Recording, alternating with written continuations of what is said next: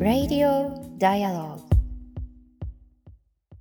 4月7日水曜日、時刻は21時となりました。Dialogue for People が配信しています。Radio Dialogue。今日の MC を務めます、フォトジャーナリストの安田なつきです。そして、はい、今回一緒に MC を務めます佐藤慶です。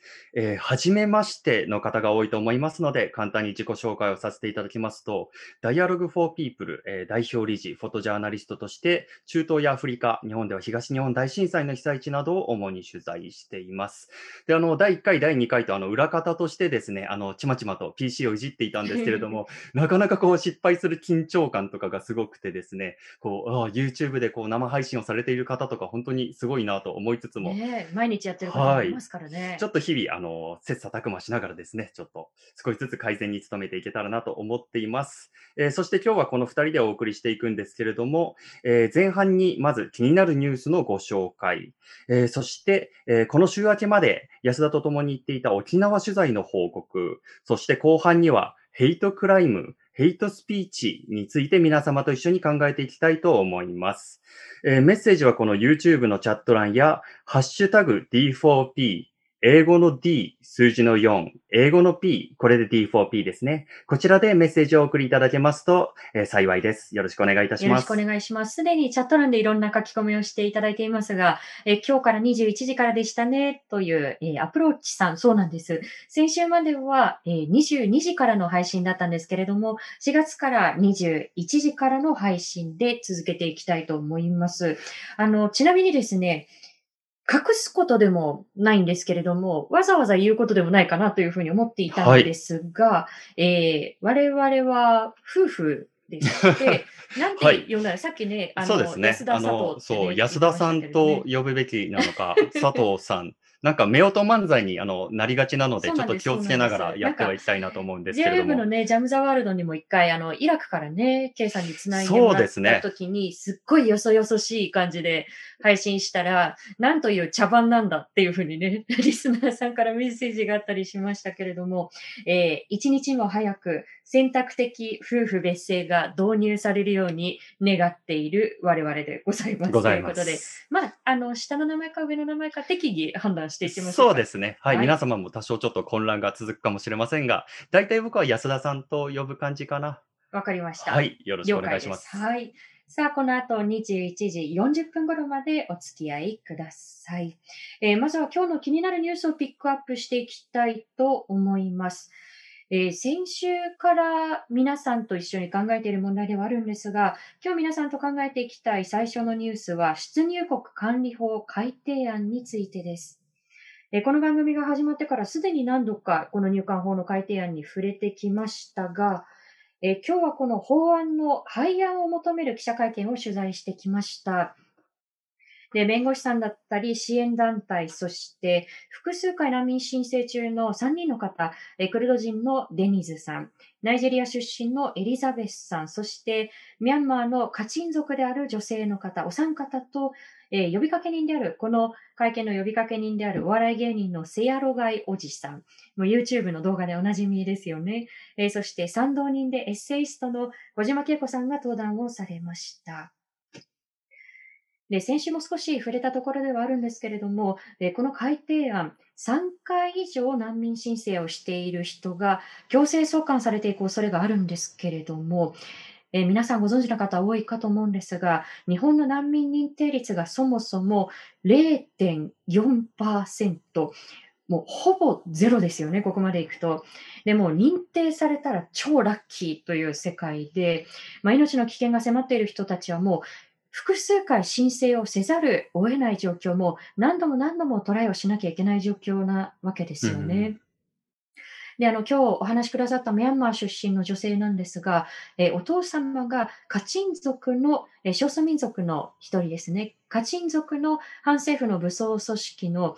かなり、中心的なメンバーの方で、クーデター前から命の危険があって、このクーデターが起きる前から少数民族の方々に対する迫害だったり弾圧というのはあったわけですよね。で、現在この女性が難民申請3回目ということで、ということは法案が通ってしまうと、送還の対象になってしまう恐れがあるということですよね。で、今日弁護士さんも指摘していたところなんですけれども、例えば送還をされてしまって、で、その先で殺害をされてしまったとして、送還の判断間違いだったねでは遅すぎる。そうですよね。命が奪われてしまってから、判断が遅かったというのは遅きに失するわけですけれども、今コメントの中でもですね、リバティ5563さんですかね、熱い会見を並行して、拝聴していますということで、本来、30分から1時間ぐらいの予定の会見が、結果1時間40分ぐらいですかね、それぞれの熱い思いを語る非常に良い会見になりましたので、様々なメディアでも報告されていると思いますが、閉会でも、追って記事などで、皆さんにお読みいただけたらなと思っています。そうですね。いつもはこの時間に終わっている津田大介さんのポリタス TV でおそらく今、会見の様子を流してくださっているのかなと思いますので、そちらの皆さんにぜひ参考にしていただきたいなと思います。で、もう一つこの法案で懸念をしているのが、帰れない事情を抱いて送還に応じられない人たちが刑事罰の対象とされてしまうということで、実はこれ実態見ていくと、退去強制令書、あなた国に帰りなさいという令書ですよね。それが出された方々のうち90% 以上の方々、9割以上の方々って実は送還にちゃんと応じているんですよね。じゃあ残りの人たちはどういう人たちかというと、先ほど皆さんにお伝えしたような帰国したら命の危険があるという人たちだったり、生活基盤のすべてが日本にあって、だったり子供が日本にいて帰れないという、そういう事情を抱えている人たちなわけですよね。で、そうした人たちの抱いている、抱えている事情に対して、よし、耳を傾けようということではなくって、もう罰を与えて、で、値を上げさせて、で、帰らせよう、それによって帰らせようというのがこの法案だというふうに私は思っています。で、ここで会見に登壇されたクルド人のデニズさんの声を聞いていただければと思うんですが、2020年、昨年ですね、国連人権理事会の恣意的拘禁作業部会という部会があるんですが、そこがデニーズさんともう一方の申し立てを受けて、日本の入管当局の対応、例えば、上限なく人を収容できてしまうだったりですとか、その収容だったり解放の判断に司法が関わらない、すべて入管の権限が集約をされていて、で、なおかつ決定のプロセスがブラックボックスの中という、そういった状況を国際人権規約に反する、国際法に反するというふうな警戒をまとめているんですよね。で、それについても触れている音声、ここでお聞きください。難民センターの中で私たちのいじめ、精神的暴行は、すごいやってるらしいですから、もうそれはやめてほしい。私たちは人間です。私たちの命はそこで守ってほしい。長い間中入れて、国からされないのために中入れて、私たちの精神的体悪くなってるで、それは考えてほしい。あと、国連の言うことはちゃんと聞いてほしい。国連のサインしたときに、国連の法律は守らないで、私たちに法律は守った言ってるはおかしいです。ちゃんと国は、本大臣は国連のことは、国連の法律は守って、あと私たちに法律は守った言ったら一番いい思います。それはとてもおかしいです。ありがとうございます。はい。ということで、デニズさんの音声をお聞きいただきました。自分たちに対しては在留資格ないでしょうということを言ってくるけれども、入管側は国際法違反ではないかということを国連に指摘をされても耳を傾けない。それっておかしいんではないかという、とても真っ当な指摘だと思うんですよね。で、今、YouTube のコメント欄で、中村さんからそもそも日本の難民認定率はなぜそんなに低いのでしょうかという大事なご質問をいただきましたが、例えばこの入管という機関がありますよね。で、ここはこの人は日本から出ていくべき人なのか、日本からこの人は入ってはいけない人なのか、つまりその治安探索をしていく機能を持っている機関なんですよね。で、そのこの人は日本から出ていくべきなのかという判断と、この人は保護を必要としている人たちなのかっていう判断って全く別の専門性が必要ですよね。で、ところが今この2つの全く違う機能を入管という1つの機関に権限を集約して、でなおかつ、第三者の目が非常に届きにくいような判断になってしまっているというところに一つの要因があると思います。ツイッターでもコメント、ハッシュタグ D4P でいただいていますが、ナイジェリアのエジザフィスさんって、報道番組で取り上げられていたようなということで、私たちもね、一緒に見ましたよね。そうですね。はい。NHK の番組で取り上げられていましたが、エリザベスさんも、国に残っている女性季節所の習慣で、そうした身の危険を感じて日本に逃れて、そして難民申請をしている方です。で、デニスさんのお話に戻りますが、デニスさんこれまで合計約5年間、入管の施設に収容をされてきました。2年前の2019年に東日本入国管理センター、入管の一つですね、の職員から暴行を受ける、非常にこれ、動画も公開されていますけれども、激しい暴行でした、を受けるなどして、そうした不当な扱いを受けたということを、現在、国家賠償訴訟中にあります。で、こうやって入管施設の外に出てくることができて、で、解放されたんですけれども、解放後も精神的な苦しみって続いているんですよね、今日も。そうですね、会見の途中でも手が震えながらも、やはりこれは伝えなければいけないということで、皆の前に姿を現してくれたという会見でした。でしたね。実は昨日まで入院をされていて、で退院されたばかりです。ただ、収容されて、収容から解放されて仮放免という立場で生活している方々って、労働許可が得られない。でなおかつ、健康保険にも入ることができないので、で入院費が自費負担になってしまう。でも働けないっていう立場なんですよね。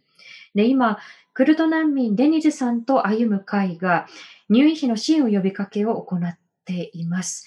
クルド難民デニズさんと歩む会で検索をしていただくと、ツイッターのアカウントなんかも出てきますので、ぜひご覧ください。で、以前デニズさんにお話を伺った際に、もう自分はぜひ働きたいんだということをおっしゃっていたんですよね。で、日本人の奥様がいらっしゃるんですけれども、働いて自分のお金で奥さんにプレゼントしたいというとても切実な声をデニズさん聞かせてくれました。で、こうした問題ね、伝えていくと、在留資格ないということを責め立てる声なんかも私も耳にするんですけれども、例えばそもそも空港に到着して、で、難民申請をした人は、もうそのまま収容されて最初から在留資格がないという方もいらっしゃいますし、今日の記者会見の中でも触れられていましたけれども、例えば、生活に困窮して、で、それまで学校に通っていたんだけれども、通えなくなってしまったというだけで、在留資格を失ってしまうということだって考えられるわけですよね。で、今日、弁護士さんの一人も指摘をされていたんですけれども、じゃあ、在留資格を失っていれば、その人に何をしてもいいのか、暴行してもいいのかだったり、もう亡くなるまで適切な医療を受けさせずに放置していいのかだったり、それって果たして人権国家と言えるのかっていうところですよね。この根本が問われていると思います。で、今日記者会見に出席をした、登壇者の一人である NPO 法人ポッセが、署名活動、これに関する署名活動を行っていて、change.org のオンラインで署名することができます。来週、ちょうど1週間後ですね、4月の14日に提出予定ということで、私たちもこの問題注視をしていきたいと思います。まだまだこの問題取り組んでいきます。はい、チャット欄の方でもですね、本当にとんでもないことが起きているというような声が様々聞かれますけれども、本当にまともな人権感覚で考えると、なぜこんなことが起きているんだろうということが行われているんですね。で、これはデニズさんもおっしゃっていたんですけれども、あそこは収容所という名の監獄であると、刑務所だということをやはり力を込めて言っていました。そして呼びかけ人であるセアロガイおじさんさん、はい、セアロガイさん、セアロガイエモヤンで、エモヤンさんがですね、非常に響く言葉をおっしゃっていたんですけれども、僕たちはどこかそこに当事者性があることであれば、その人権感覚というものをきちんと声を上げていくことができるけれども、それが他人の問題であった途端に、いや自分には関係のない問題でしょう、その人たちの命のことには関心がないよっていうようなことを言ってしまう。それは非常に恣意的な自分勝手な都合のいい人権感覚なんじゃないのか、そのようなことをおっしゃっていましたね。ご都合主義の人権感覚ではこうした問題が解決できないというとても大切な投げかけでしたよね。はい、この問題についてもまたきっちり時間をとってお届けしていきたいと思います。はいはい、少し駆け足になりますが、ここからはですね、先週伺った沖縄取材報告をお送りしたいと思います。はい今回の取材では沖縄戦の遺骨収集ボランティアをされている、沖縄の言葉で言うとガマフヤーと、呼ばれる具志堅高松さんを訪ねました、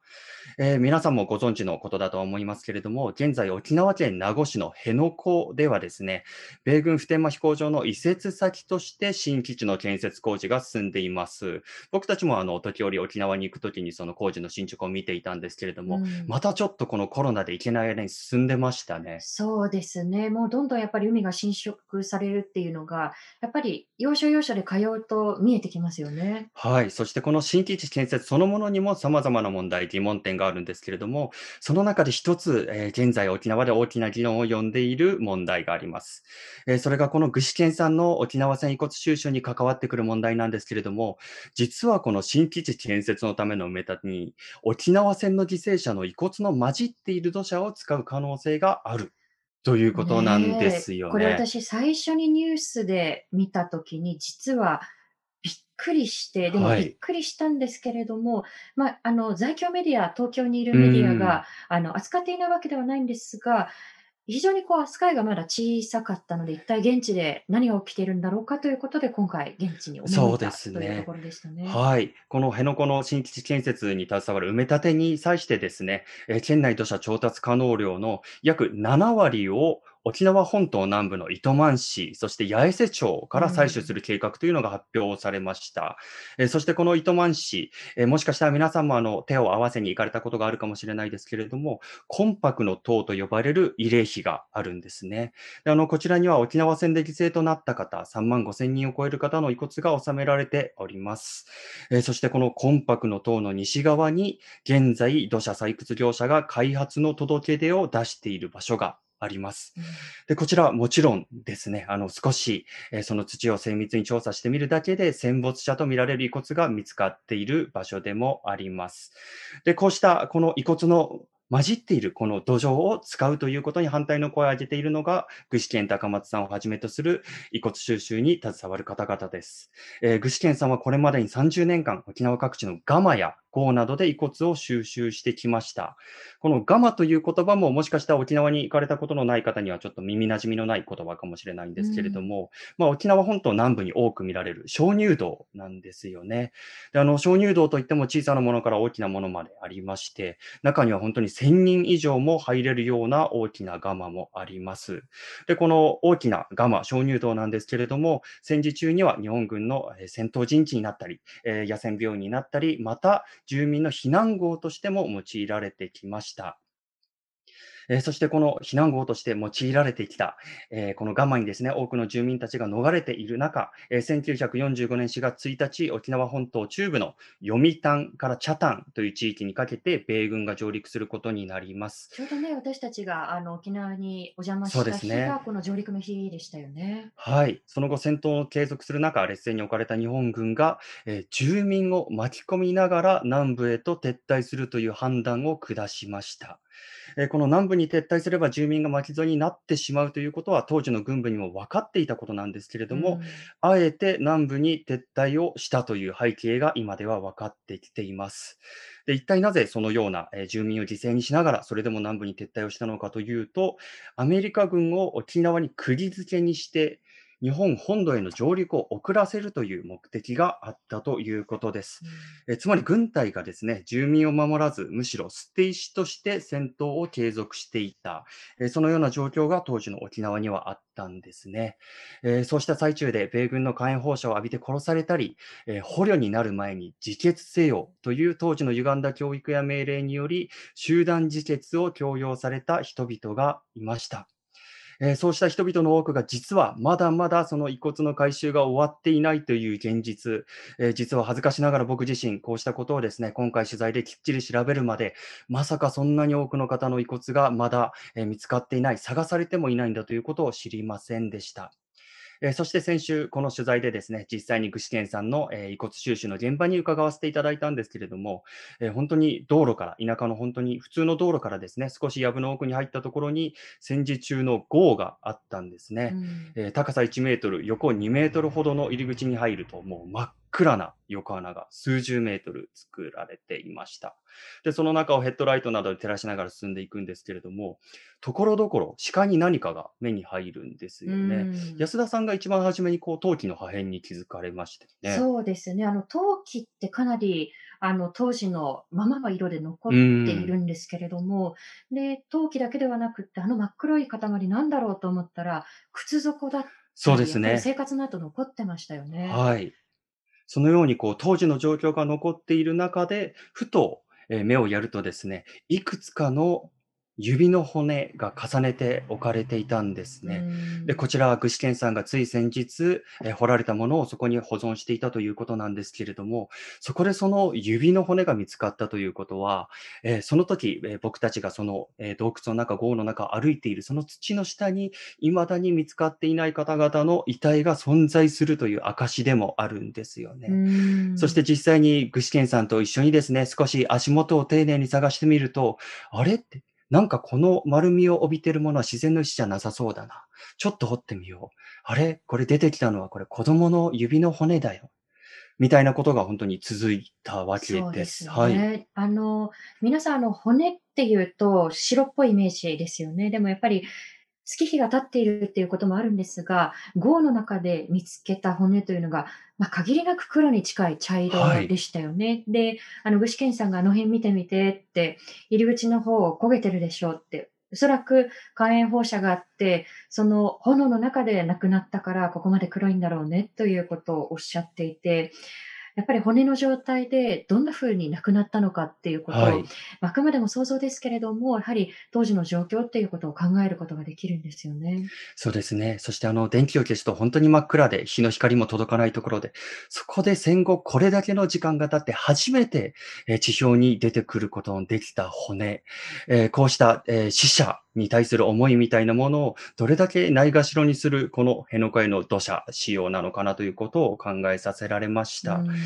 そしてこの闇の中で伺った具志堅さんのお話を少し皆さんにも音声データでお聞きいただきたいと思います。ぜひ声だけではなくてゴーの音も皆さん耳を澄ませていただければと思います。やっぱ近くの場所でそのゴーの奥でその方は小銃でなんていうんですか、足の親指で引き金引くようなやり方でなってたんですけど、足の親指届かないんですよ、手では。要するに小銃の筒先をこう喉元に当てて、そうすると手が届かないんですよ。はい、で片足は靴履いてるけど片足は脱いでるんで、こういう場所で言うのも本当不謹慎かもしれんけど、その生きて領収の恥ずかしめを受けずっていうのを、あれはまだ終わってないと私は思ってて、終わってないというのは要するにそれが間違っていたということを国と確認しないといけないと思ってるんですよ。結局兵士の方たちにそういうことを、教育命令してさせといて、でその教えっていうのが間違っていたんだっていうふうなこと、それはまだ国との間でこう国からその間違っていましたということを確認取ってないんで、私どうしてもこれをこう国にその戦時中軍隊教育の中の先人訓の中の第2章8節のその生きて領収の恥ずかしめを受けずっていうのは、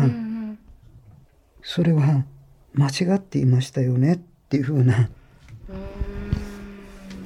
そうでないとその人たちって自殺したことになってるんですよね。そうですね、自決っていう言葉で、うん、綺麗な言い方するけど実際はしたんじゃない、させられたんですよ。死ねと追い詰められたわけです。はい、具志堅高松さんの音声をお聞きいただきました。はい、YouTube でもいろんなコメントいただいていますが、小川さん、戦没者の遺骨が埋まった土砂を良心的呵責もなく辺野古に使うことは生命の冒涜軽視であり、その行き着く先は戦争ですということで、ね、具志堅さんも全く同じ同様のことをおっしゃってましたよね。そうですね、これは人間の冒涜であり命の冒涜であるということを繰り返しおっしゃっていました、本当にどう考えてもおかしなことが違法ではないからという、そこの決定権だけで進んでいく倫理というもの、畏怖の念というものが置いていかれている現場だなと感じましたね。ガシャガシャ、シャベルのようなものでしょうか。声が届きますということで、そうですね、小さなシャベルのようなもので地面を少しずつ掘ってという、その音も皆さんに聞いていただきました。ちなみに私と、ケイともう一人ちょっと声が聞こえたというふうに気づいた方いらっしゃると思うんですけれども、この場にセアロガイおじさんもね、一緒に実は取材に来ていただいたの で、またそんなお話も一緒にできたらと思うんですが、そもそもこの沖縄に来たいというふうに思ったきっかけ、実はもともともう来たいというふうには思っていたんですけれども、3月10日に J-WAVE のジャム・ザ・ワールドで福島県大熊町のご出身の木村則夫さんという方にゲストに来ていただいたことがありました。で、木村さんは娘の優奈さんが長らく行方不明のままで、でも原発事故によって十分な捜索が叶わなかった方だったんですよね。で、ある時にその環境省が木村さんの自宅を含めて、ここを中間貯蔵施設、廃棄物の中間貯蔵施設ですよね、を作るということで説明会に来て、でそこで木村さんは、自分はまだ娘を探している、これからも探していくし、自分の土地を売る気はないということを伝えたんですよね。でその時に環境省側が何と言ったかというと、そうした行方不明者がいるということを存じ上げなかったということを伝えてきたということ、それを3月10日の J-WAVE のジャム・ザ・ワールドでお伝えしました、そこでリスナーさんからこういうメッセージがあったんですよね。今日ちょうどYouTube のコメント欄にもいらっしゃいますので聞いてくださってると思うんですが、フォアサイト1974さんから、ごめんなさい、正確な文言ではないかもしれないんですけれども、こういうメッセージをいただいたんです。自分は驚かない、なぜなら遺骨入りの土砂で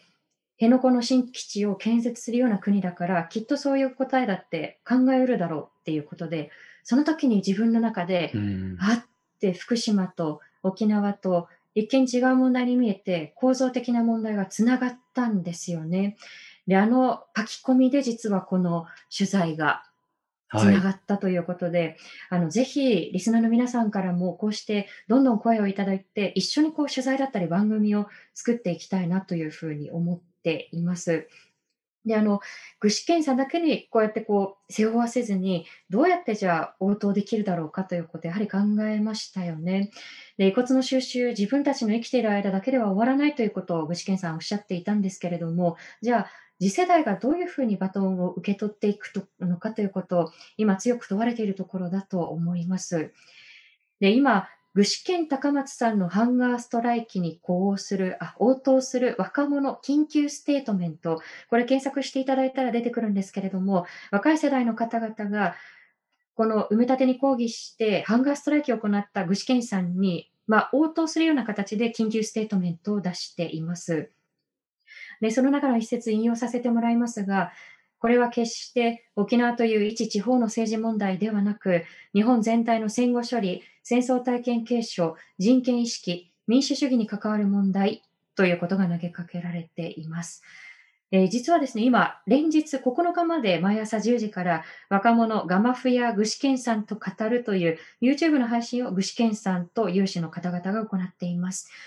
若者ガマフや具志堅さんと語るで、ぜひ皆さん検索をしてみてください。ということで、沖縄の、取材報告、それから入管の問題、これだけでもうほとんどの時間が過ぎてきてしまいましたけれども、はい、まだまだ本当に深めたい問題なんですけれども、ぜひこうした問題はですね、また本当に特集という形でですね、本当に具志堅さんにもまた声を寄せていただいたりといった形で、皆さんと一緒に番組を作っていけたらなと思います。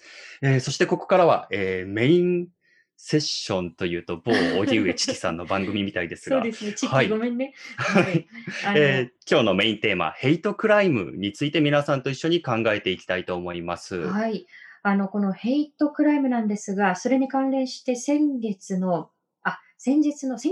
3月の18日、神奈川県の川崎市にある多文化共生施設、ふれあい館、桜本子ども文化センター、ここ私も取材でお世話になっているんですけれども、このふれあい館宛てに送られてきた封書に、同館の館長に向けられた脅迫文書、これ、現状をお伝えするためにヘイトの文章をあえて引用していきますが、それを聞くとどうしてもこう苦しくなってしまうという方、しんどいなと思う方、無理をして聞いていただく必要はありませんので、一度こうその場を離れたり、ちょっと伸びをしてみたり、好きな飲み物を飲んでみたりして、自分自身の心を守ることを一番大切にしてください。で、この脅迫文書、現状をお伝えするためにあえて引用いたしますが、コロナ入り、残りカスでも食ってろ、自ら死ねと書かれた文言とともに、開封済みのお菓子の空き袋が送られてくるという事件が起こりました。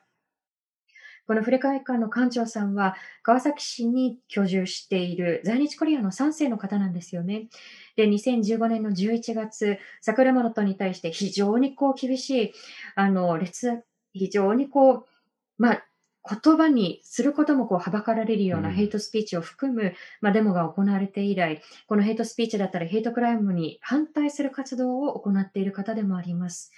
非常にこう人として真っ当な行いだというふうに私自身は思っていますが、はい、このような活動に対して、これはあくまでも格好好きです。学校好きの抗議と称して、嫌がらせの電話だったり手紙、それからこれもう絶句してしまうぐらいのことなんですけれども、ゴキブリの死骸が送られてくるなどの嫌がらせだったり脅迫、あるいはインターネット上でも多くの脅迫、差別の書き込みが行われてきました。その後の3月26日に行われた記者会見から、弁護団の諸岡靖子弁護士の音声をお聞きください。職場の人もこの袋に触ってしまっていると。で今日も警察に聞きましたけども、ウイルスがついていたのかどうかっていうふうに聞いたところ、調査中で、それがはっきり分かることができる調査機関というのは結構限られてるそうなんですけども、ただ今の時点でもうまだ本当についていたのかいなかったのか分からない、ような事案です。で当然そのついていたら身体を直接その病原菌として害するわけで、脅迫だけではなくってその傷害罪とかにもなるような重大な事案ですし、こんなものが送られてきたら当然その、誰でもやっぱり非常に恐ろしい思いをするということで、この文言だけじゃなくってこの物が入っていたっていうことで、強烈な悪意がセットですので、当然に脅迫罪になるだろうということで告訴状は作りましたし、それは受け入れられたと思います。はい。今 YouTube のコメントでもですね、記録に取っておけば発信者たどれるのではというご指摘いただきました。もちろんそういった場合もインターネットの書き込みについてはあるんですが、2度、3度裁判所に掛け合わなければならなかったで非常にこう手間も時間もそして資金もかかったりするということで、なかなかその書き込みの矛先を向けられている方がすぐに救われない、救済されないという実態があります。で今諸岡さんがご指摘くださった通り、ヘイトスピーチ、ヘイトクライムって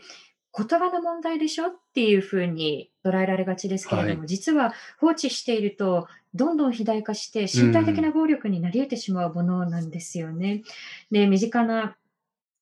例えば被害のない方々の日常も、もう巡り巡っで根底から破壊してしまう恐れがあるのが、このヘイトスピーチ、ヘイトクライムの深刻さだというふうに思っています。はい、そうですね。本日はですね、これはメインにじっくり語ろうと思っていた、いつの間にかこれぐらいの時間になってしまってまして、リスナーの皆さんには申し訳ないんですけれども、45分終了めどで残り10分、がっつりとヘイトスピーチ、ヘイトクライムについて話をさせていただいてもよろしいでしょうか。はい、お付き合いいただけたら幸いです。はい、そしてこのヘイトスピーチ、ヘイトクライム、まずはこの言葉の意味を再確認しておきたいと思います。皆さん本当になんとなく耳にしたことはあるという方がもうだいぶ多く増えてきたかなとは思うんですけれども、そもそもこのヘイトスピーチという言葉はですね、このスピーチという言葉からもわかるように、直接的な加害行為ではなく、発言や表現などを対象としている言葉です。ただ、ここで対象となっているヘイトというこの言葉はですね、単なる悪口や汚い言葉ではないんですね。ヘイトスピーチというのはですね、マイノリティに対する否定的な感情を特徴づける言葉、表現という意味で、それは個人に対する攻撃、もちろんそれは本当に非常に多くの、方の心を傷つける個人的な攻撃にもなるんですけれども、その攻撃の対象となっている、マイノリティ集団全体への差別を扇動する効果を持っているというところが非常に恐ろしいですね。はい、YouTube でも今コメントいただいていますが、ヘイトスピーチは命に関わる、それから言葉も時には武器になり得る存在ですという指摘、まさにですね。そうですね。本当に言葉そのものが他者を傷つける暴力性を持ったものですし、それをきっかけに差別や実際の暴力が引き起こされるということも考えても非常に恐ろしい行為なんだなと思います。そしてですね、このヘイトスピーチという言葉を用いなくても、例えば殺人をほのめかしたり、爆破予告をしたり、脅迫や人格否定を行うということは当然ながら犯罪ですよね。そういう意味では、実はこのヘイトスピーチというのはヘイトクライムというものと違う概念なのではなくて、このヘイトクライムという概念の中にヘイトスピーチというものがあるんですね。で、こうした犯罪行為を規制するために、日本ではですね、2016年にはヘイトスピーチ解消法というものが成立しました。ただこれは罰則を伴った規制法ではなかったんですね。ヘイトスピーチは犯罪ですよということは明言しつつも、あくまでも理念を説いたものでしかありませんでした。それから3年半という時間をかけて、さまざまな市民団体、そしてヘイトに抗議をする市民たち、カウンターと呼ばれる人たち、そして NGO 各政党の市議団などによる声が、徐々にこう運動を形作っていき、2019年の12月、神奈川県川崎市にて、川崎市差別のない人権尊重のまちづくり条例という、日本で初めて、刑事罰のついた条例が生まれました。この時は沖縄ではよくオール沖縄という言い方をしますけれども、この時はオール川崎だったねっていうことを当時振り返ったりしますよね。そうですね。ただこうした運動に対してですね、このヘイトスピーチへの規制をすることが表現の自由の侵害だという、抗議、これもカッコつきですね。カッコつきの抗議の声が日本でも時折聞かれることがあります。でもですね、これを例えば世界的な基準、例えばヨーロッパ各国の基準と照らし合わせてみると、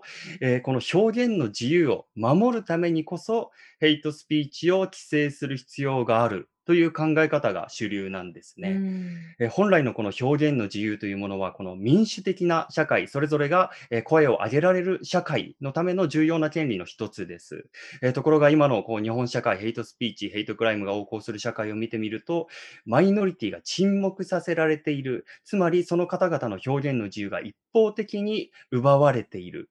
そして、人種差別を行ったり、こうしたヘイトスピーチ、ヘイトクライムに加担する人間は、その権利、これを権利と呼んでいいのかどうかというのはかなりあやふやなところですけれども、そうしたこの攻撃性をですね、表現の自由という言葉で守られているという状態です。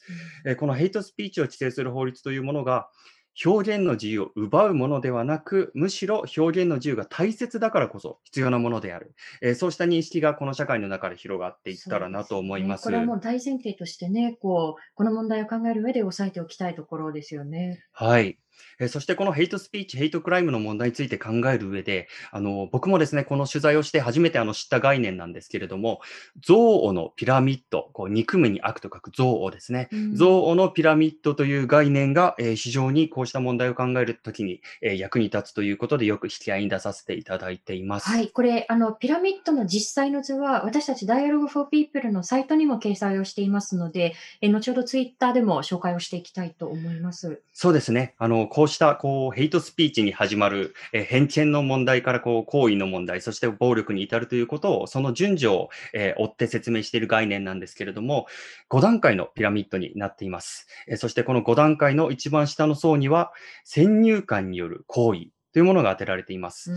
先入観、誰しもが持っていますよね。そしてそれに基づく冗談や噂、排除する言語などが、このピラミッドの最下層に当たります。そしてそこから偏見による行為。この先入観と偏見という言葉がですね、日本語ではなかなかちょっと分かりにくいかなと思うんですけれども、先入観というのは誰もが持っている未知のものに対する、思い込み、決めつけだと思うんですけれども、それがさらにネガティブな方向に強まったものが偏見なのではないのかなと、僕自身は思っております。こうした偏見による社会的回避、嘲笑、非人間化、意図的な差別表現というものにこのピラミッドが4段目に上がっていってしまうんですね。そしてこのなんとなく先入観から本当に徐々に偏見に広がっていったものがですね、次3段目に上がると差別行為という項目に上がっていきます。ここまで来るとですね、実際に〇〇人だからであったり、〇〇京都だからという、そうした属性によって、例えば日本でも時折目にしますけれども、住居の賃貸契約ができなかったり、就職差別を受けたり、学校に行けないなど、本来であればこの社会の中で認められて当たり前の権利から排除されるということが起こってきます。日本の現状を本当に見回してみても、この3段目というのは随所に皆さん、気がつくところがあるのではないでしょうか。そして下から4段目、上から2段目になりますが、この段階は暴力行為という階層になります。この項目ではですね、殺人、暴行、脅迫、強姦、放火など、生命に関わるあからさまな暴力が述べられています。そして、ここからさらに一段上がって最上段、ここまで行くとですね、ジェノサイド、意図的、制度的な特定の属性を持った人々の抹殺が起こってしまうという図になっています。なんとなく日常の中で見過ごしがちな先入観とか偏見、それは単に個々人の心の中の自由なんだからと放置していると、実はそれがこうした社会的なジェノサイドという、とてつもない人類史的な、犯罪につながってしまうという、そうしたことを説いた図です。はい、皆さんここまで大丈夫でしょうか。なんとなく憎悪のピラミッド、頭の中でなんとなくでいいんですけれども組み立てられたでしょうか。先ほど YouTube のコメント欄でもその実際の憎悪のピラミッドの、図が載っている、記事をシェアをさせていただいています。一気にちょっとね、ここで紹介をしなければというふうに進んできてしまいましたが、ツイッターネーム、音山さんが、時間伸びてもいいので、しっかり最後まで聞かせてくださいというふうに、温かい言葉をありがとうございます。ありがとうございます。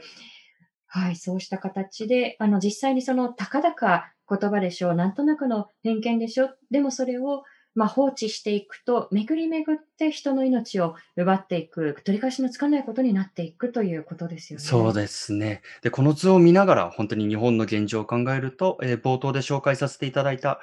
フライ館長への送付物のように、恐ろしいことにすでにこの2段目の段階に日本は突入している。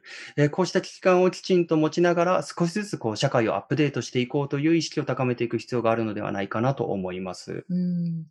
ここでいろんな今ご感想いただいているので少し紹介をしていきたいと思うんですが、ツイッターネーム、姉耳さん、ありがとうございます。ヘイトスピーチを許さないことが表現の自由を守ることにつながる。表現の自由ってマジョリティのためだけのものではないし、誰もが自由に発言するためにマイノリティが犠牲になるのはおかしいよねということ。それから先ほどのメッセージをいただいた、ツイッターネーム、音山さん。もしヘイトをしている大人が周りにいたら、その背中を見た子供はそれをやってもいいことと思ってしまう。その子がそのまま大人になれば、またその連鎖が生まれてしまうということで、そうなんですよね。私の身近にも、お前は朝鮮人だろうっていうことで、小さな頃にいじめを受けたという方がいるんですけれども、でも子供が自然に、はい、おい朝鮮人とか、それに準ずる、ここではなかなかこういうのがはばかられるようなこう言葉を自分から自然と覚えて投げかけるだろうかっていうふうにこう考えると、やっぱり周りの大人の言葉を聞いて、それを子供が投げかけてしまうっていう、その連鎖が起きてしまうっていうことですよね。自分の中の価値観っていうのはですね、本当に気づかないうちに形成されているものが多くて、本当に恥ずかしながら僕自身もですね、小さな頃に例えばこう性的マイノリティの方々であったり、どこそこのこう国の出身の方々であったり、そうした属性を持った人々に対して漠然と怖いなとかおかしいなということを思ってなかったかなということをちょっと振り返りながら、このヘイトスピーチ、ヘイトクライムの問題を考えています。はい。もう一つYouTube で、コメントいただいています。ラント M さんかな、ありがとうございます。セッションの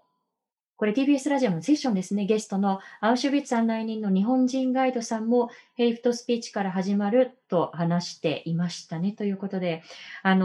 実はアウシュビッツの博物館には中谷さんというガイドの方がいらっしゃって、はい、実は荻上チキさんと私たち一緒にね、そうですね、取材に行って、あれは一緒の取材でした。そう、一緒に取材をしていたんですけれども、その時に一周終わって中谷さんが最後におっしゃっていたのが、皆さん気づいてますか、一周回ってみてヒトラーの肖像一枚もなかったですよねって。虐殺っていうのはヒトラー一人が起こしたものではなくて、ユダヤ人なんて出ていけっていう街角のヘイトスピーチがから始まっている。じゃあその日本は今その街角のヘイトスピーチとジェノサイドの間のどこに位置しているのかっていうことを考えてほしいっていう、とても大切な投げかけでしたよね。はい。そして社会の中にこう無意識にこう埋め込まれている、差別表現ということでは、またフォーサイトさんなんですけれども、フォーサイト1974さん、佐藤さんや私の世代はナチュラルな差別がテレビにいっぱいやっていましたね、ということで。なんかどうですか、皆さん昔のテレビとか映画とか見返して今見るとドキッとしちゃうよね。ドキッとする、その女性、民族、人種、こんな表現まかり通ってたんだって、今ちょっと具体例がパッと出てこないんですけれど、なんか思いますよね。そう考えるとちょっとずつアップデートはされているんですけれども、まだまだアップデートの階段登らなきゃいけないなというふうに思います。はい。そしてアップデートをするためには、まずは現状を知ること。どうしてもこう自分自身の欠点を見つめるというのは、こう個人のことでも社会のことでも、辛い場合が多いですけれども、まずはその一点をきちんと見つめてこそアップデートができる。そうした小さなアップデートを積み重ねていくことで、皆が気持ちよく生きていける社会を作っていけるのではないのかなと思っています。はい。ということで、最後駆け足になってしまいましたが、少し時間オーバーをしてしまいました。すみません。この時間までお付き合いいただきましてありがとうございます。この問題は引き続き取材発信を続けていきたいと思います。さあ、今日の放送をもう一度聞きたい方、Dialogue for People のこの YouTube チャンネルアーカイブをしていきます。今後の放送のお知らせもいたしますので、このチャンネルぜひチャンネル登録をお願いいたします。実は多くのリクエストをいただいたので、ポッドキャストでの配信も始めました。詳しくは YouTube の概要欄に書いていますのでご覧ください。そしてこの放送、サポーターの方々のご寄付で支えていただいています。よろしければ Dialogue for People のワンタイムサポーターやマンスリーサポーターへのご登録お願いいたします。さあ、来週4月の14日なんですけれども、今日と同じく21時から21時40分までの放送となっていきます。そして来週のゲスト。はい、はい、再びですね、素敵なゲストをお招きして番組をお送りしていきたいと思います。お越しくださるのは、ルナシー X ジャパンのギタリスト、バイオリニストである、ミュージシャンの杉蔵さんです。はい。はい。本当に杉蔵さんにはですね、様々な社会課題をこう一緒に考えたり、時には音楽を一緒に奏でさせていただいたりとお世話になっているんですけれども、来週のテーマは、東日本大震災から10年、そしてシリア戦争から10年というものを軸に、このコロナ禍での芸術表現の可能性であったり、より良い社会を次世代に継承していくために、私たちはどのように声を上げ、行動していくのか、そういったことを、様々に伺っていけたらなと思っています。はい。ということで、非常に駆け足で。K さん、どうでしたか？一番最初の佐藤さんは一番最初の配信ということで、はい、そうですね。意外とこう PC の操作の方には慣れてきたんですけれどもこう皆さん本当に大切なコメントメッセージをお寄せくださるので、全てをリアルタイムでこう読み切れないのがもったいないなっていう感じが、うん、でもちゃんと目を通してはい、見させてもらっています。そのテーマ40分じゃ終わらないでしょって来週のことですね、はい、なるべくコンパクトに凝縮をしていきたいと思いますけれども、はい、時間短いですという嬉しい言葉もいただきましたが、来週この時間もぜひお聞きいただければと思います、来週4月の14日21時からまた皆さんとお会いしましょう、ここまでのお相手はフォトジャーナリストの安田夏樹と佐藤圭でした。おやすみなさい。おやすみなさい。ありがとうございます。ご視聴ありがとうございました。チャンネル登録やご評価をいただけますと幸いです。また、このチャンネルは皆様のご寄付に支えられております。ご支援、ご協力、よろしくお願いいたします。